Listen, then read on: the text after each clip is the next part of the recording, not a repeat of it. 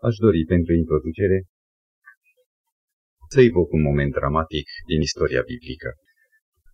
Era pe vremea împăraților Persiei, când, în urma unor împrejurări grele, în urma unor împrejurări nenorocite, robii evrei care erau colonizați în Imperiul Persan urmau să fie exterminați. Mașinațiile erau foarte sus, înalte, la curte, și vestea aceasta îmi scrie cartea Esterei din care citesc.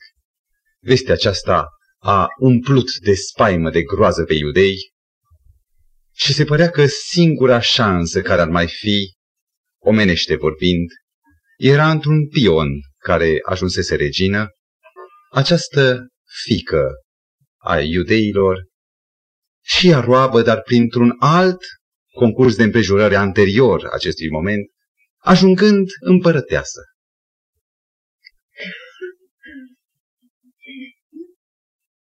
A fi împărăteasă la data aceea nu însemna slava pe care o are astăzi o regină sau o împărăteasă. Dar conștiința faptului că ea, din poporul celui, din poporul prigonit, fiind acolo în vârful piramidei, nu o lasă să doarmă liniștită,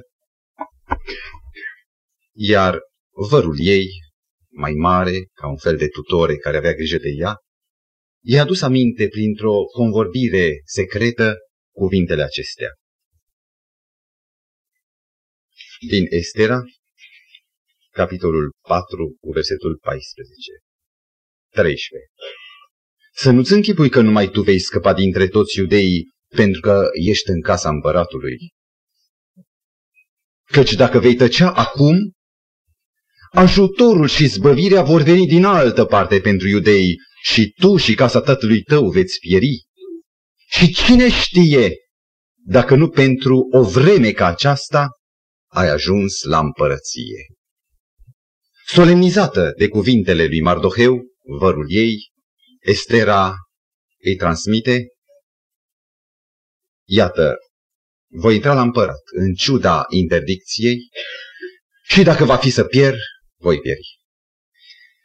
Și din această orientare, din această decizie de a face altfel decât cum obiceiul curții persane permitea, de a risca cu viața, se întrevede mai departe și rezolvarea acestei crize naționale prin care un popor întreg putea să fi fost nimicit. Ceea ce m-a impresionat în contextul ciclului pe care în seara aceasta cu ajutorul lui Dumnezeu îl încheiem, și anume care se numește destin sau soartă, ceea ce m-a impresionat deosebit sunt cuvintele acelui bătrân Mardocheu, un văr în vârstă, care amintește fetei într-o postură emoționantă, amețitoare de riscul și de povara care zăcea asupra ei, îi amintește că Dumnezeu, într-un fel sau într-altul, poate să rezolve un destin global până la urmă prin alte căi.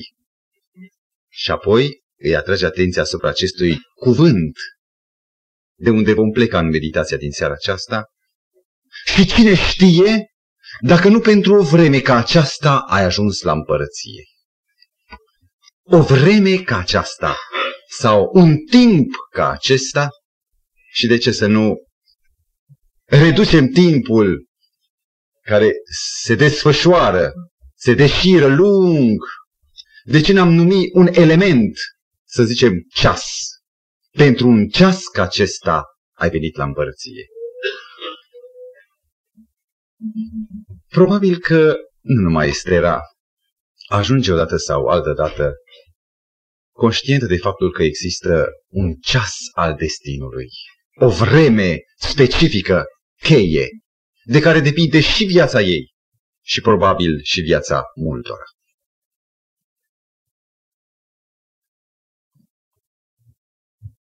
Ați avut simțământul vreodată că este un moment crucial în viața dumneavoastră?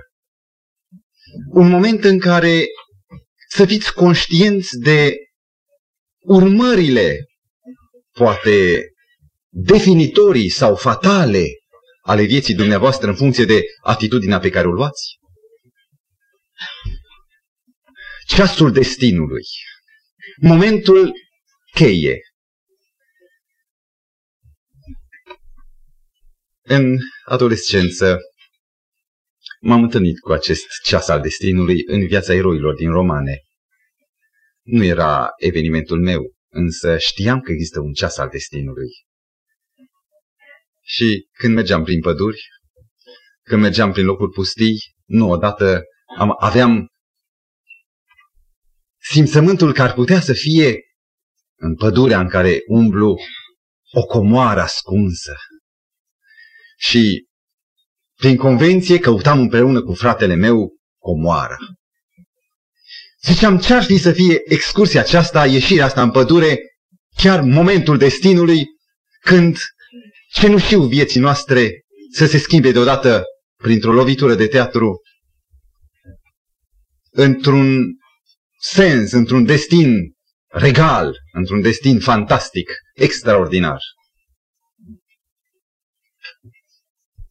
Copilul merge pe stradă, foarte atent urmărind pe jos țărâna, urmele de pași.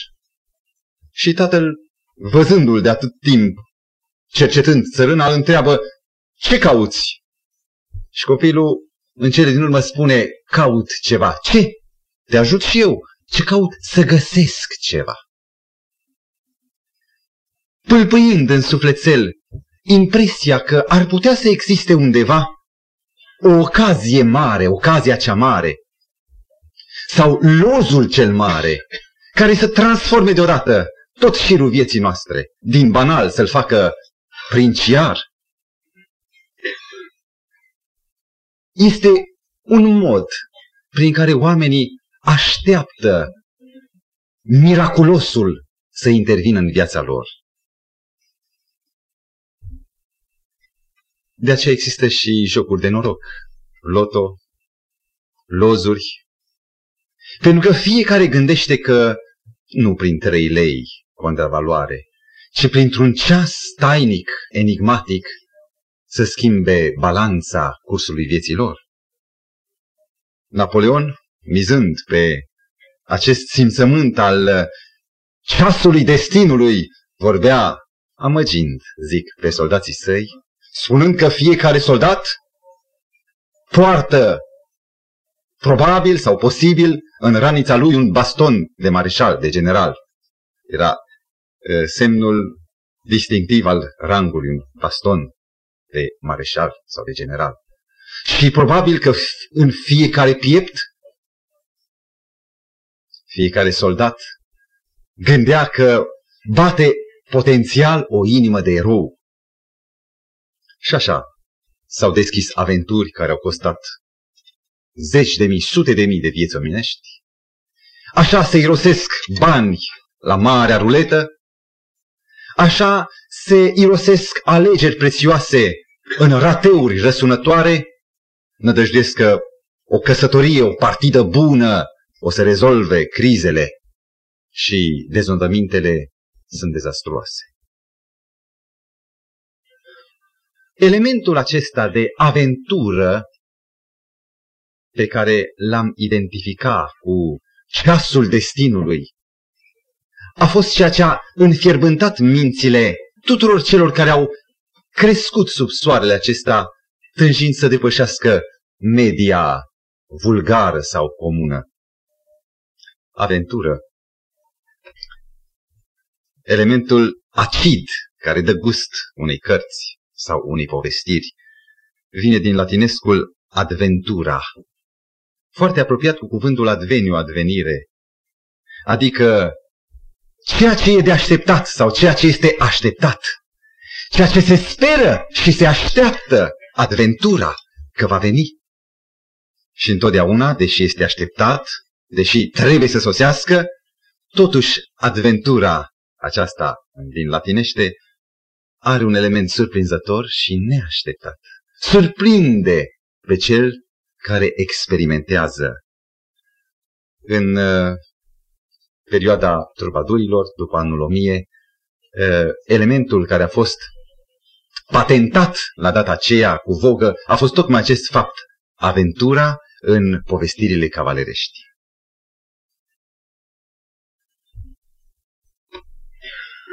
E cineva care să nu fi gustat sau să nu fi simțit înțepăturile beției aventurii? Și dacă toți am fost, într-o măsură mai mică sau mai mare, angajați, doritori în a experimenta uh, ceasul destinului într-un mod spectaculos, ocazia cea mare sau lozul cel mare, care a fost experiența generală pe care o putem scrie de desubtul șirului de așteptări? O concluzie este că, deși toți credem într-un ceas al destinului sau așteptăm un ceas al destinului, de regulă ceasul destinului nu vine. Și oamenii rămân deziluzionați, iar atunci când ultimul joc al ruletei s-a isprăvit, când toate jocurile s-au făcut și nu mai este nicio șansă, se mulțumește omul cu o viață mediocră, cu o viață foarte comună, măcar să-și mănânce bucățica, să o mai guste odată, pentru altceva, pentru ce să mai trăim. Iar ceasul destinului rămâne în cărți. Am dorit, stimați frați și oaspeți, am dorit să medităm asupra acestui ceas al destinului cu care am dorit să finalizăm întregul ciclu despre ceea ce Dumnezeu ne-a pregătit nouă. Există un ceas al destinului pentru creștini sau este doar o moștenire care trebuie aruncată la index, la coș? Și am dorit ca să abordăm acest ultim subiect, ceasul destinului, procedând rând pe rând la anumite reformări ale viziunii, corecții ale concepției noastre despre ceasul destinului. Și aș vrea să apelez iarăși la un caz biblic. În Exod, capitolul doi, ni se prezintă un bărbat care de mic copil a așteptat, a fost pregătit de mama lui să aștepte ceasul destinului. Și în capitolul doi, Moise, care printr-o providențială mișcare ajunge din fiul unei familii de robi evrei, a unei națiuni de robi, ajunge să fie înfiată de fiica lui Faraon, care, neavând moștenitori, îl pregătea pe el pentru tronul uh, monarhiei cele mai puternice a timpului. Moise, după ce așteaptă patruzeci de ani să sosească un ceas, parcă adulmecă un moment dat când are puterea, are ocazia să ucidă un egiptean, un uh, gardian care păzea pe deținuți în muncile la cărămizi de chirpic, și omorându-l zice: acum e momentul. Era ceasul cel mare în viața lui. El credea în Dumnezeu și de aceea credea și într-un ceas mare. Dar dezodământul capitolului doi este jalnic. Dându-și seama că este dat pe față, trebuie să fugă nu ca într-un ceas mare, trebuie să alunge zdrobit orice fel de gând al reușitei, al împlinirii destinului său, și după lupte adânci, frământate, trebuie să accepte destinul unui cioban din pustia Madianului. Și aici este prima corecție cu privire la ceasul destinului. În religiile păgâne, acolo unde sunt zei olimpieni, care au viața lor, chefurile lor, chermezele lor, în timp ce oamenii au și ei pe ale lor, rareori se întâmplă ca un zeu să intervină în viața celor care sunt supuși lui. Și acele ocazii, totdeauna, sunt ceasuri mari, ocazii mari. Deosebirea dintre religia Bibliei a Domnului Iisus Hristos și religia nebiblică este că Dumnezeu tocmai prin asta este atotputernic și atotștiutor. Că nu doar ceasurile mari, ocaziile mari sunt în mâna Lui, și îi place în atot puterea sa să controleze micile ocazii, ceasurile mici.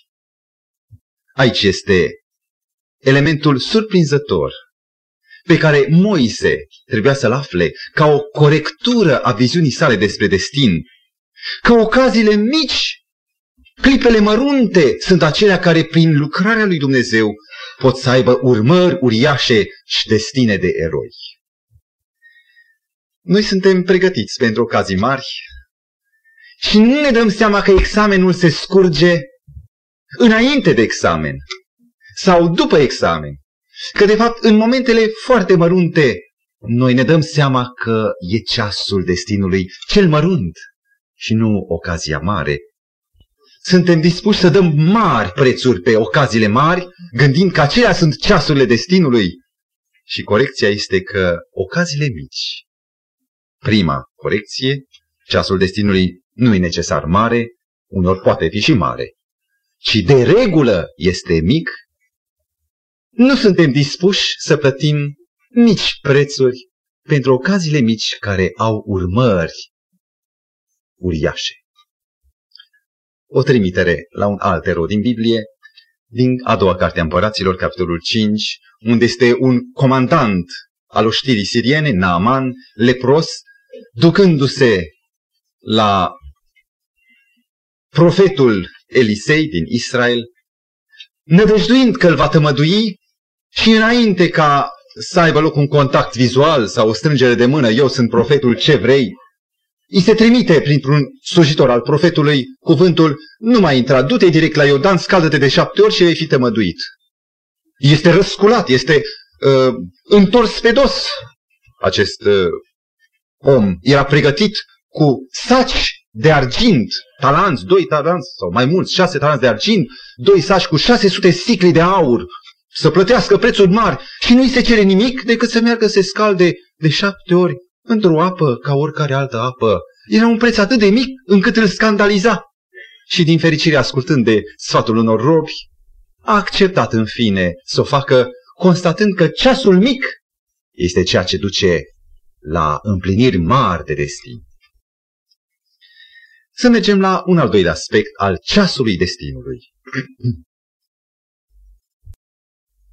Știți că și oamenii care n-au Scriptura ca normă de bază au sezizat că în viață sunt multe ceasuri mici cu urmări uriașe.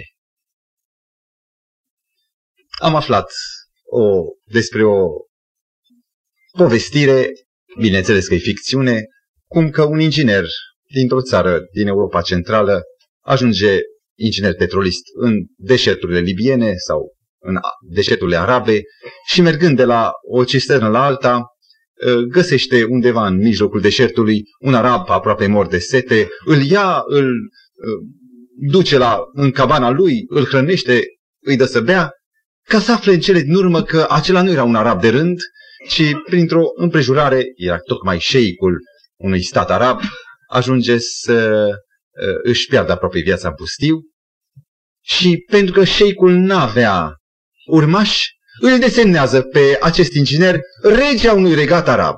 Bineînțeles că este fantastic. Ocazii mici, l-am luat pe el, un om oarecare, cu deznodăminte mari. Ștefan Zweig scrie o carte, Orele astrale ale omenirii. Și remarcabil e că toate aceste ore astrale sunt ocazii foarte mici. Minutul de la Waterloo, un moment mic, nesemnificativ în fond. Și când citești cartea aceasta, ai simțământul sau ajungi la concluzia că da, da, ocaziile mici, ceasurile mărunte sunt acelea care realizează destine mari. Dar pentru ceas mic este negreșit, cum scrie Ștefan Zweig, nevoie de un erou. Nu orice om de rând, în fața unui ceas mic semnificativ, are șansa să prindă ceasul destinului și să fie transportat spre un destin de rău. Și iată că apar, apare a doua corectură. Cercetați pe cei doisprezece apostoli prin care Mântuitorul a vrut să demonstreze ce poate să facă el prin unelte omenești. Mă așteptam să fie licențiați, cel puțin de o facultate, să fie cel puțin oameni de o experiență mare, măcar facultatea vieții, părul alb. Și sunt toți tinerei sub douăzeci de ani, cel mai bătrân, Petru, către treizeci. Oameni care erau obișnuiți cu mirosul de pește, cu mâinile bășicate sau bătătorite de vâsle, fie țărani, fie pescari, fie oameni foarte de rând, care revoluționează un imperiu și fac ca să ne uităm noi, după două milenii, la temelia pusă de ei, pe credința lui Iisus Hristos. O lucrare pe care au încercat-o să o nimicească oamenii și diavolul și n-au reușit. Corectura a doua. Pentru ceasul mic al destinului mare nu trebuie de regulă genii, s-ar putea să fie și genii uneori, ci de regulă oameni de rând. Nu vi se pare că Dumnezeu se apropie de noi mai mult în această viziune în care nu ceasurile mari și nici eroii nu sunt cei ce definesc un destin mare sau ceasul destinului? Aceste două, primele două corecturi, se vor înțelege și mai clar în lumina unei a treia corecturi în ceea ce privește definirea unui destin mare. Vă amintiți cam ce este un destin mare în concepția de rând, în concepția majorității? Este o ocazie mare, este lozul cel mare care schimbă miraculos sensul comun al existenței într-un sens al vieții regale. Și această viziune despre destinul mare este o anumită construcție a minții în funcție de o anumită viziune asupra valorii. Am să mă explic. Ce înțelegi prin destin mare? Dacă întrebi pe un pescar, negreșit că el va spune pești mari. Să-i scoți, să scoți un pește de douăzeci de kg din Mureș. E un destin mare. Și lăsând la o parte criteriile particulare ale meseriilor sau ale pasiunilor, dar ca regulă generală, oamenii leagă de un destin mare ceea ce nu se găsește într-un destin de rând, într-o soartă obișnuită. De exemplu, ceea ce ei consideră că e valoarea, că e valoare, ar putea fi enumerate bunăstarea. Într-adevăr, bunăstarea este un destin mare. Renumele, un al doilea element. Sau o viață ușoară fără eforturi. Să trăiești, să meargă totul uns, fără probleme și ție să-ți vină doar renta. Nu e așa că face, e un destin mare. Sau scutirea de obligații. Dacă aș fi fiu de rege, n-aș face cutare, n-ar trebui să fac cutare. Deci scutirea de obligații. Sau împlinirea oricărui vis și a oricărei dorințe. E un destin mare să bați din palme și robii să mișune, să-ți aducă, să-ți producă ceea ce tu visezi și dorești. Un erou din Biblie visa și el asemenea un destin mare. Este vorba de slujitorul unui profet din doi Împărați cinci cu douăzeci și șase, același capitol în care apare căpetenia sirienilor, lepros și vindecat apoi. Este vorba de Gehazi, care a zis, slujesc și slujesc lui Dumnezeu pentru un destin mare, și când vede că nu vine niciun fel de destin mare, a prins ocazia. Și mergând în urma sirianului, îi spune, știi ce? Ăsta e ceasul, dacă vrei ceva. A plecat fără știrea stăpânului său, profetul, și a luat un sac sau doi de arginți, a luat câteva perechi de haine de schimb, le-a dus frumușel acasă și cred că s-a felicitat frecându-și palmele că a făcut o bună afacere. Într-adevăr, norocul pe capul lui. Și se gândește, vii, moșii, oi, boi, robi, roabe, și n-apucă să șterne gândul că profetul îl cheamă și îi spune, este oare acum vremea de vii, de moșii, exact gândul lui, de oi, boi, robi și roabe? Iată, pentru că ai fost în slujba lui Dumnezeu și n-ai înțeles marea răsplată și bucurie, ci ți-ai vândut vocația pe ceea ce ai conceput tu a fi un destin mare, lepra lui Naaman se va lipi de tine. Este de fapt un semn exterior doar a unei lepre din lăuntru. Care sunt sau care este principiul comun tuturor valorilor care ne definesc un destin mare, ziceam bunăstare, renume. Ei, care este numitorul comun al tuturor acestora? E motivul pentru care Gehazi se umple de lepră, și anume numitorul comun al valorilor care ne definesc un destin mare este egoismul. Dacă vreți să căutăm în Biblie, sau vom căuta acasă în Biblie, care sunt valorile opuse, valorile, adevăratele valori ale Scripturii, vom găsi că în loc de bunăstare e bunătate. În loc de onoarea mea renume, e onoarea lui Dumnezeu. În loc de o viață ușoară fără eforturi, este priceperea în canalizarea eforturilor pentru rezolvarea greutăților. Într-adevăr, greutăți rezolvate. Sau, în loc de o scutire de obligații, e împlinirea cu succes a obligațiilor. În loc de împlinirea oricărei dorințe sau vis, e împlinirea oricărei dorințe a lui Dumnezeu, a oricărei voie, a oricărei voinți a lui Dumnezeu, mică sau mare. Și observați că în toate aceste valori care definesc biblic un destin mare, un destin pe care Dumnezeu vrea să ni-l dea, niciodată n-au în vedere, în centru, n-au beneficiul egoist, n-au înălțarea sinelui. Și aceste virtuți, aceste valori, bunătate, slava lui Dumnezeu, împlinirea datoriilor, de ce au nevoie pentru a se realiza? Cumva de ocazii mari și de eroi?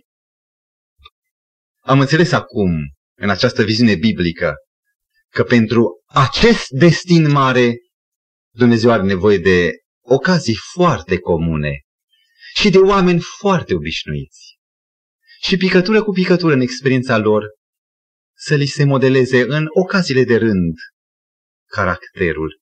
Un citat frumos din Calea către Hristos spunea: caracterul, sau parafrazând destinul creștin, nu stă în fapte bune sau rele săvârșite în anumite ocazii, ci în tendința continuă manifestată în ocaziile zilnice. Și în sfârșit să mergem la o a patra corectură cu privire la ceasul destinului. Cum, cam cum e colorat ceasul acesta al destinului? De obicei este fantastic, nu-i așa? Este ocazie, chiar dacă e măruntă, dar simți că aerul intră mai cu plenitudine, cu putere în plămâni, te simți chemat. Probabil că e și aici de făcut o corecție. Și aș vrea să redau un fragment din Evanghelia după Matei, capitolul douăzeci și șapte, în care, în scenele finale din viața Domnului Hristos, în timp ce mulțimea îl înconjura pe acest, răstig, pe acest viitor răstignit care își purta o cruce grea și noduroasă în spinare, în timp ce cade zdrobit sub povara crucii, un străin, era vorba de un locuitor din nordul Africii, din Cirena, Cirene, și se numea Simon, probabil era evreu, Simon din Cirene, ca cetățenie era african. Văzând procesiunea cea mare, neînțelegând, neștiind prea bine cine este răstignitul sau condamnatul, care-i motivul, și privind la el, e cuprins de duioșie și se simte cumva mobilizat să protesteze. Măi, nu vedeți că e neputincios? Ce aveți cu el? Și spune raportul scurt că atunci când a căzut, când Simon era mișcat de durerea condamnatului, soldații pun mâna pe Simon, da, ți-e milă? Sub cruce! Poartă-i crucea! Numai ceasul al destinului nu este acesta, așa-i? Să intri alături de un condamnat și să porți o cruce din lemn tare, lemn gros în spinare.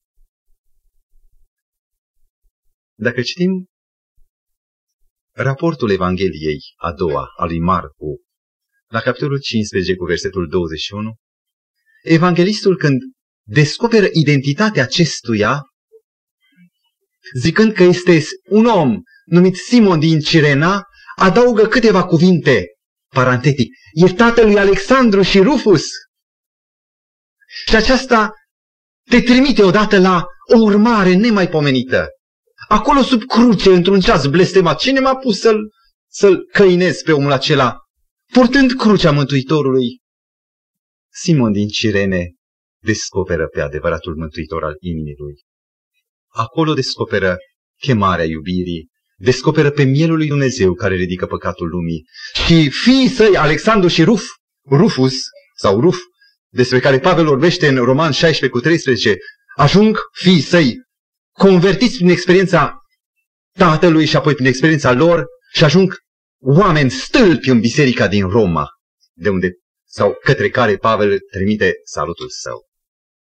Amintindu-l în Roman șaisprezece cu treisprezece, pe Ruf pe nume, e acest fiu al acelui om care într-un moment foarte anevoios, dureros, nedorit, descopere că de fapt, și aici e corectura a patra, ceasul destinului poate fi de cele mai adeseori ceas dureros, nedorit, pe care noi îl ocolim și am face totul să scăpăm de aceste ceasuri ale destinului.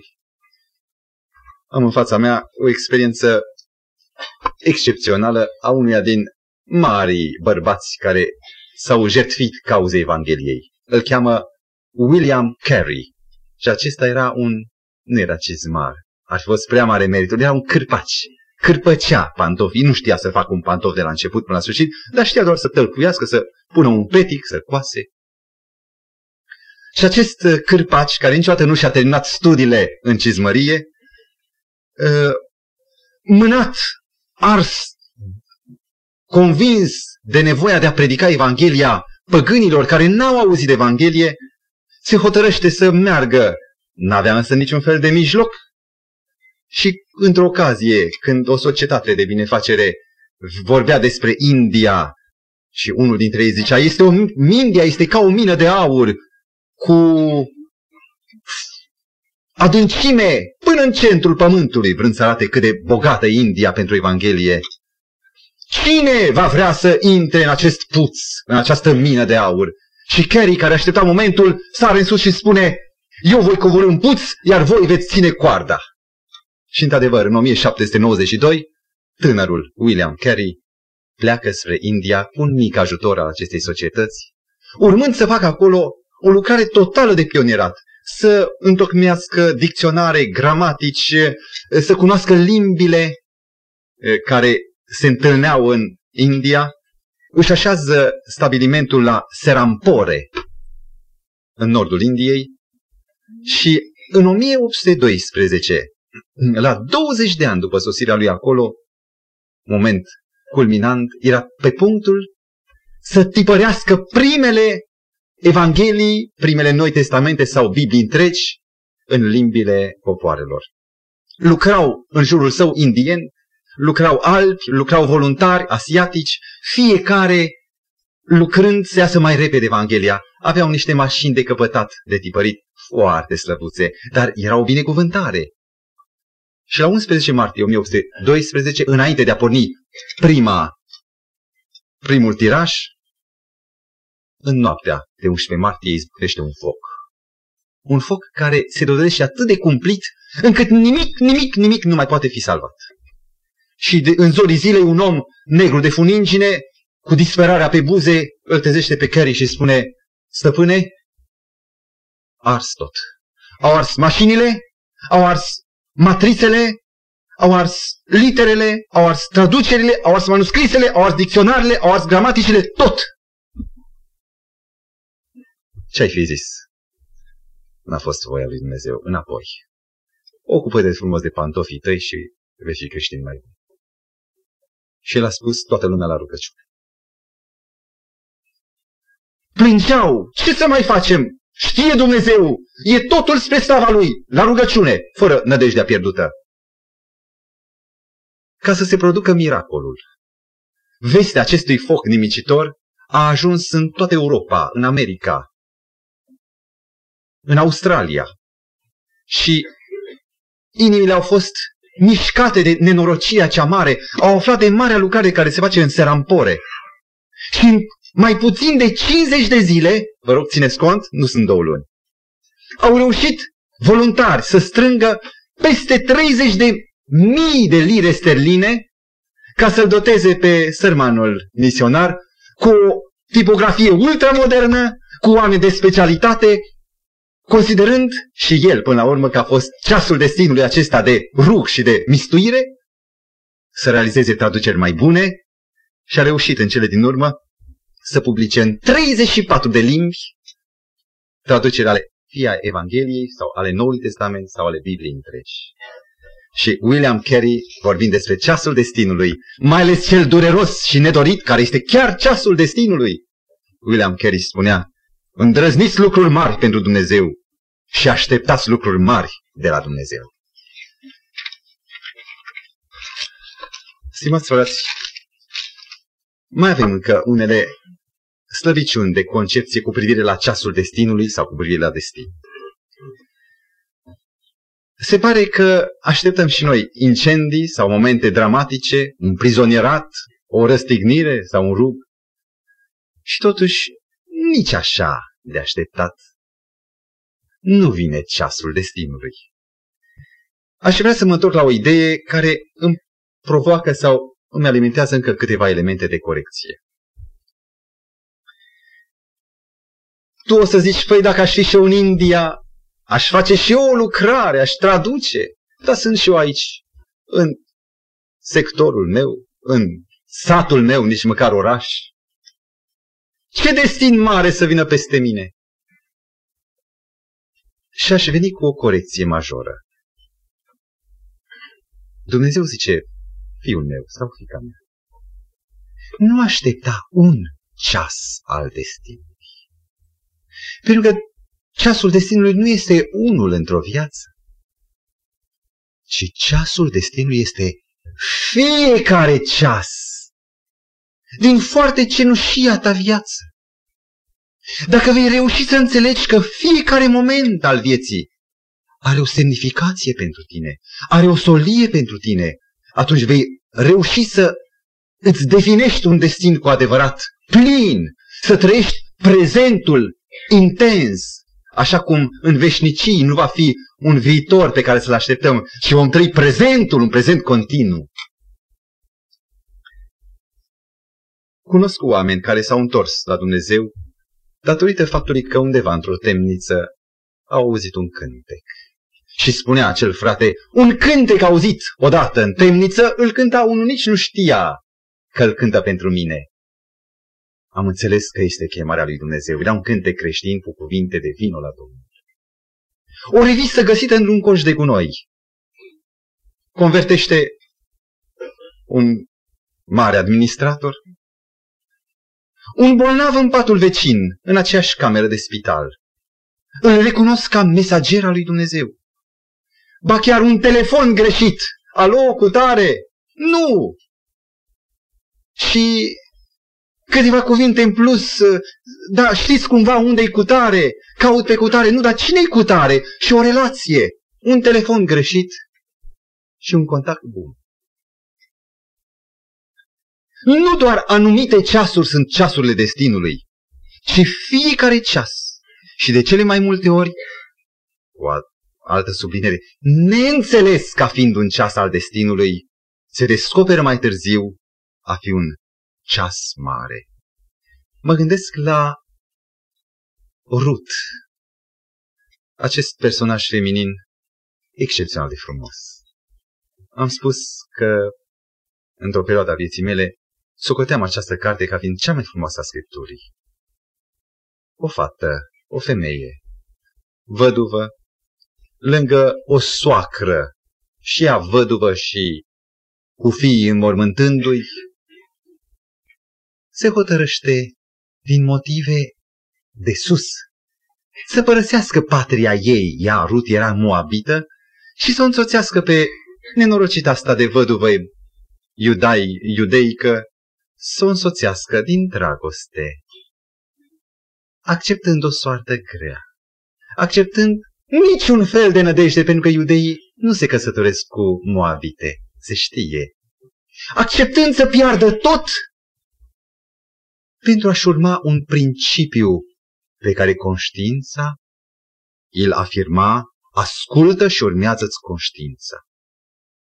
Și Rut merge în țara Moabului, în, din țara Moabului în țara lui Israel, ca acolo să se descopere destinul fericit de a fi nu numai o soție onorabilă, să devină o mamă lăudată, dar chiar o verigă, o strămoașă a Domnului Iisus Hristos. Ce mare ceas al destinului! Un ceas obișnuit, neînțeles ca fiind un ceas al destinului, nebănuit că e ceasul destinului, în care eu realizez acest ceas doar din simpla ascultare a cuvântului lui Dumnezeu, a principialității pe care Mântuitorul nostru scump o descoperă și pe care conștiința mi-o reafirmă iarăși și iarăși. Un fragment dintr-o carte care m-a mișcat, cât de autentică, cât de justă meditație purtania. Citesc. Și remarcați, este unul care nu mărturisește credința în Dumnezeu, dar a înțeles ceva formidabil. Cu cât cineva se simte înconjurat mai mult, de mai multă întâmplare fără semnificație, de banalul zilei, cu cât se simte mai asaltat de neesențial, cu atât e mai departe de a-și identifica și de a-și împlini destinul. Împrejurările pe care le găsim fără sens sunt tot atâtea eșecuri spirituale, tot atâtea sărăciri ale, ale destinului nostru propriu. Cine nu trăiește cu sentimentul că fiecare centimetru de experiență, chipul abia zărit al unui trecător, sau o fereastră care tocmai se deschide, o frântură de frază auzită involuntar, ploaia de ieri, visul de astă noapte, o mireasmă, un surâs. Cine nu are sentimentul că toate acestea sunt semne și apeluri ale destinului, acela va constata într-un târziu că și-a pierdut chipul și sufletul. A avea conștiința destinului e dimpotrivă a simți că totul te privește, nu că ești centrul lumii, ci că spre tine o lume își face apelul. În Strasburg, la începutul veacului nostru, se afla un tânăr invidiat de prietenii de aceeași vârstă cu el, un tânăr care la treizeci de ani își terminase trei studii de dorit și invidiate. Era deja pastor și teolog, își luase doctoratul în filozofie, profesa filozofia, preda filozofia la Universitatea din Strasburg și avea faima unui mare artist, cânta foarte frumos și bine, impecabil la orgă. Și inima lui spune că nu-i destul. Lasă, Albert, ești realizat, ești profesor. Nu-i destul. Și inima lui căuta ocazie prin care să slujească, să-și găsească sensul de a fi util, nu doar de a delecta urechi înalte, ci util oricui. Și întorcându-se odată de la, de la cursuri, profesorul, doctorul în filozofie, Albert, găsește pe birou o revistă. Din multele reviste pe care le primea, era abonat la multe. Dar cum se întâmplă că atunci, nedezbrăcându-se încă, iar revista o întoarce pe dos și găsește într-una din foile din, de lângă coperta finală un anunț. E nevoie de medici în Africa. Mor oamenii de toate bolile. Și medici nu sunt. Și în clipa aceea, Albert Schweitzer, la treizeci de ani, când era fericit, era realizat, hotărăște: cine mai învață la treizeci de ani? Ești un bătrân. Pentru studii, hotărăște să ia de la început, să studieze din nou și în o mie nouă sute cinci, când găsește acest ziar, Ceasul Destinului, nesemnificativ. Până în o mie nouă sute treisprezece își ia doctorat în medicină Și apoi, totul, totul închină acestui destin care își dă seama că e pentru Dumnezeu. Știți ce însemnează să mergi în Africa? Da, premiul Nobel. Într-adevăr, în o mie nouă sute cincizeci și doi a luat premiul Nobel pentru pace. Nu însemnează asta. Și merge în Africa să se aștepte să nu se mai întoarcă poate înapoi. Sunt atâtea pericole și structura noastră biologică nu e pregătită pentru pământul negru al Africii. Și câți medici nu s-au mai întors. Să dai tu gâsca din mână pentru o vrabie de pe gard? Ia premiul Nobel. Și o să spuneți, a, păi, dacă știam, și eu făceam. Și într-adevăr, dacă știam, niciodată ceasul destinului nu-l știi. Și îl faci fără să-l știi, fără să contezi pe niciun fel de premiu, mergând pentru jertvă. Și după ce ia premiu, credeți că se bucură? Îl dă tot la negri și moare la nouăzeci de ani între ei.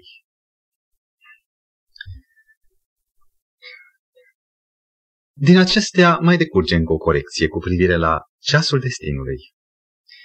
Noi vorbim de ceasul destinului meu și ne bucurăm să spunem că Dumnezeu mi-a dat mie un destin. Și uităm că Scriptura are un alt cuvânt imperativ, cuvânt de ordine. Nu eu, ci ceilalți.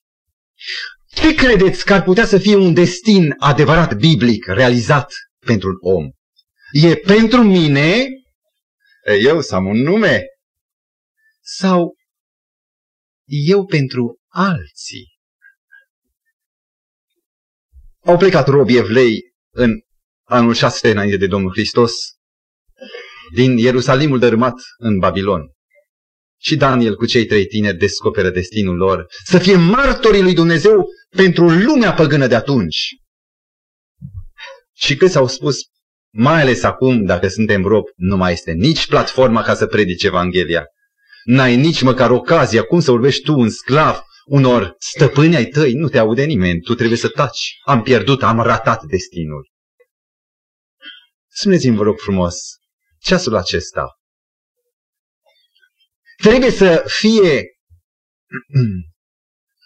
legat, este cumva dependent de niște ocazii favorabile. Și asta e a șaptea corectură cu privire la ceasul destinului. Cumva trebuie să așteptăm un moment prielnic, favorabil. Era oare pregătită Babilonia pentru lucrare misionară? Păi era puterea dominantă din lume. Sau Imperiul Roman era pregătit pentru o nouă religie atât de șocant împotriva manierelor și mentalității și modului de a trăi a unui imperiu care nu era deloc în criză, abia peste un secol și jumătate vine criza în Imperiul Roman. Era un apogeu. Nu erau deloc pregătite. Sau Germania lui Martin Luther era cumva pregătit, pregătită pentru reformă? Eu aș putea spune că oriunde din țările neprotestante s-ar fi ivit un om. Un simplu călugăraș, cum a fost Martin Luther. Un om cu simțământul că trebuie să dea curs unui glas, fără să știe că este chiar destinul lui mare. Peste tot s-ar fi instaurat reforma sau lumina Scripturii s-ar fi răspândit. Și în jurul lui Luther au apărut imediat o pleiadă de predicatori a Evangheliei un... și sunt convins că oriunde în jurul unui Luther ar fi apărut o pleiadă de martori. Mântuitorul spunea în Ioan șapte, cu versetul șase, vouă totdeauna vremea vă este prielnică. Ceasul destinului nu depinde de un moment dat și de condiții, ci depinde de om, depinde de pregătirea noastră și Dumnezeu ad hoc, pe loc, pregătește condiții pentru cea mai formidabilă lucrare de vestirea Evangheliei. Se vorbește despre lucrarea mare care a avut loc în Teleorman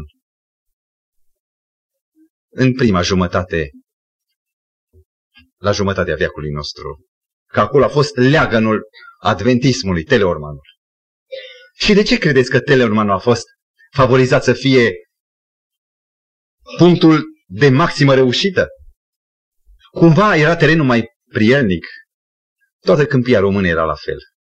Dar acolo, în Teleorman, venise eliberându-se din război, un țăran pe nume Ivan Cică și face o lucrare de mare pionerat, cu bătăi, cu lanțuri, cu împroșcări de pietre, cu batjocură și se pleacă în fața solei Evangheliei o regiune întreagă. Mă întreb, e nevoie de condiții? Sau ceasul destinului este oricând gata, e acum? Și un destin dintre acelea în care Iisus vrea să-și preamărească numele Său, dragostea Sa, să se facă cunoscut cât ori mai mulți. Aș dori să relatez o întâmplare autentică petrecută în Uruguay, citită din Review and Herald din șaisprezece februarie o mie nouă sute șaptezeci și opt, deci cu zece unsprezece ani în urmă.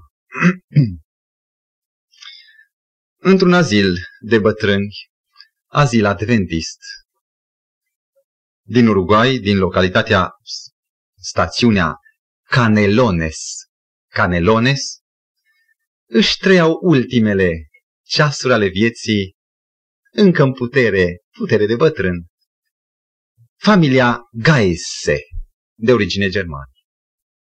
Au primit credința cu douăzeci douăzeci și cinci de ani în urmă, el avea șaptezeci de ani, iar dânsa șaizeci și opt.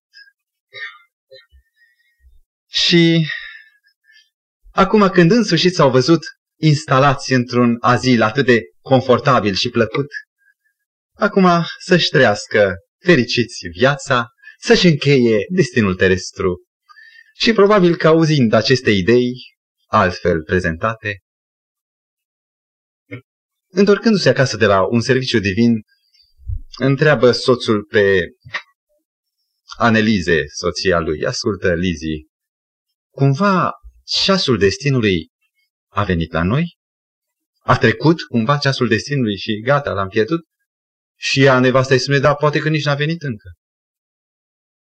Oare o mai veni la noi, bătrâni? Ce am realizat noi? Ei, am avut și noi o viață cum se cade. Iată, am realizat credința. Credem în Isus, ce minunat. Așa e? E bine, bine. Dar amândoi, culcându-se, au simțit că nu e bine, nu-i deloc bine. O viață rateu. Și noaptea aceea se naște prima dorință în inimile celor doi, ca să caute ceva, să prindă ceasul destinului la șaptezeci de ani. Și dimineața zice, știi ce m-am gândit? Ai visat? Nu, am, m-am gândit de adevărat. Ne-am adunat câteva mii de dolari, averea frumușică pentru o boală, o întreținere, să mai putem face ceva pentru Domnul. Și tot așteptăm să facem și nu apare ocazia. De ce n-am face noi ceva? Păi ce? Păi când am fost la nepoți, ți-amintești tu că am auzit la radio o prezentare, un ciclu de misiuni, Una luz en el camino, care se tălmăcește o lumină pe cărare. Ți amintești ce frumos a fost cum a vorbit pastorul Enrique Caiș? Știi că mi-am luat acele documente după emisiune, cine a vrut cerea respectivele prezentări și le-am pe toate, dacă le-am prezentat și noi aici. El avea un oarecare talent în a cârpi o lucrare epică, a adaptat-o pentru localitatea apropiată, la câțiva kilometri se afla orașul Fray Bentos din Uruguay. Și pun genunchiul jos, se roagă, Tată, te rugăm, deschide-le cale ca să poată să accepte un post de radio local, să prezentăm solia. Vă dați seama, doi bătrâni, cu o petiție, cu cereri. Aici e materialul care am vrea să-l prezentăm. Noi n-avem glas, poate găsiți dumneavoastră un om. Și cum Dumnezeu pregătește ad hoc condiții, redactorul spune, minunat, chiar am, ne-am gândit și noi la o emisiune așa spirituală. Mm, dar e frumos, îmi place, îmi place, las pe noi. Costă atât. Câteva mii. Sau câteva sute. Cu plăcere au plătit. Și în timp ce se derula de la primul post, un alt post de radio spune, da, am vrea și noi materialul pentru altă zonă a orașului cu suburbiile sale. Și a plătit și acolo mai puțin că a fost solicitat. Și iată că pe unde Evanghelia răsuna în Fray Bentos. Ce fericiți erau ei doi, nu mai puteau să doarmă de bucurie că și-au găsit ocazia și ceasul destinului acum, la șaptezeci de ani. Dar el zice, stai, stai, arunci sămânța, o arunci în țărână și nici nu-ți pasă unde a sărit, încoace sau încolo. Nu te duci pe urma ei. Ce vrei să zici? Întreabă ea. Păi, hai la lucru.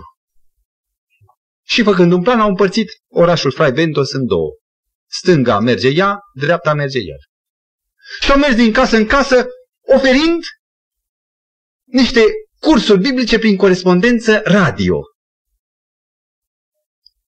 Și au reușit, la sfârșitul unor zile, doi bătrâni mergând, vă dați seama, pe străzi, bulevarde, mergând, lunecând cumva pe acolo, au obținut șase sute de înscrieri la cursul biblic prin radio.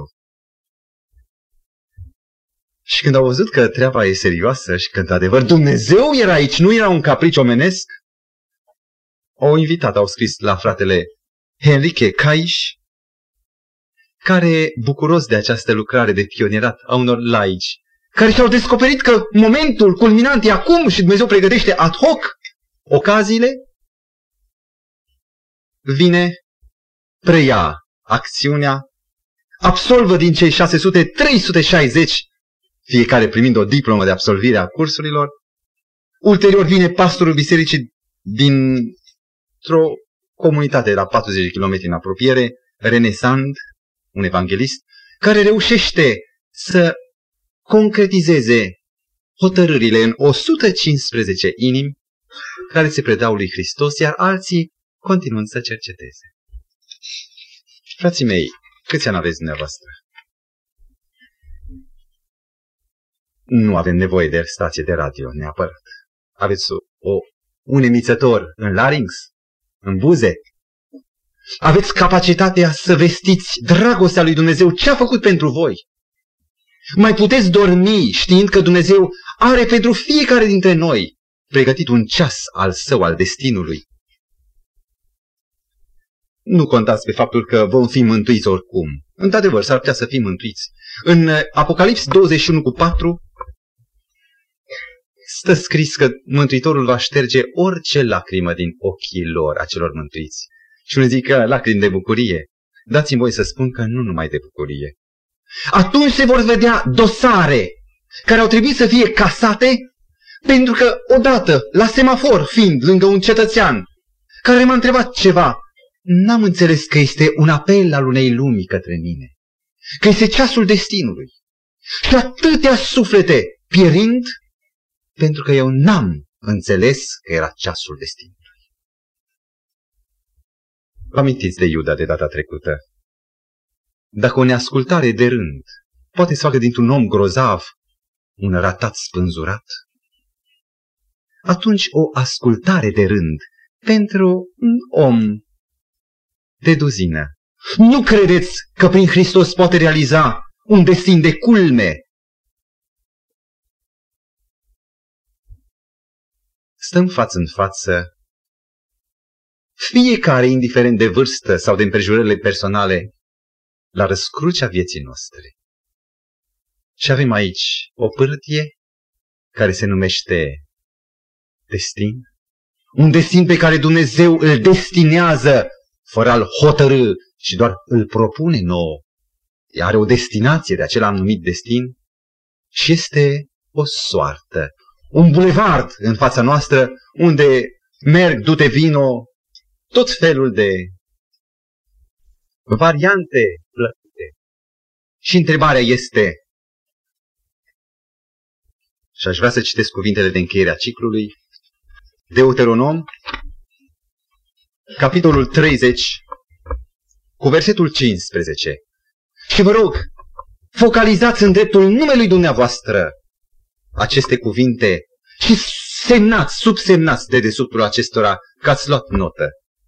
Iată, îți spun azi înainte, destinul și binele, soarta și răul. Aici e viața și moartea. Căci îți poruncesc azi să iubești pe Domnul Dumnezeul tău, să umbli pe căile Lui și să păzești poruncile Lui, legile Lui și rânduielile Lui, ca să trăiești și să te înmulțești. Iau azi cerul și pământul martori, că ți-am pus înainte viața și moartea, binecuvântarea și blestemul, destinul și soarta. Alege viața ca să trăiești tu și sămânța ta, iubind pe Domnul Dumnezeul tău.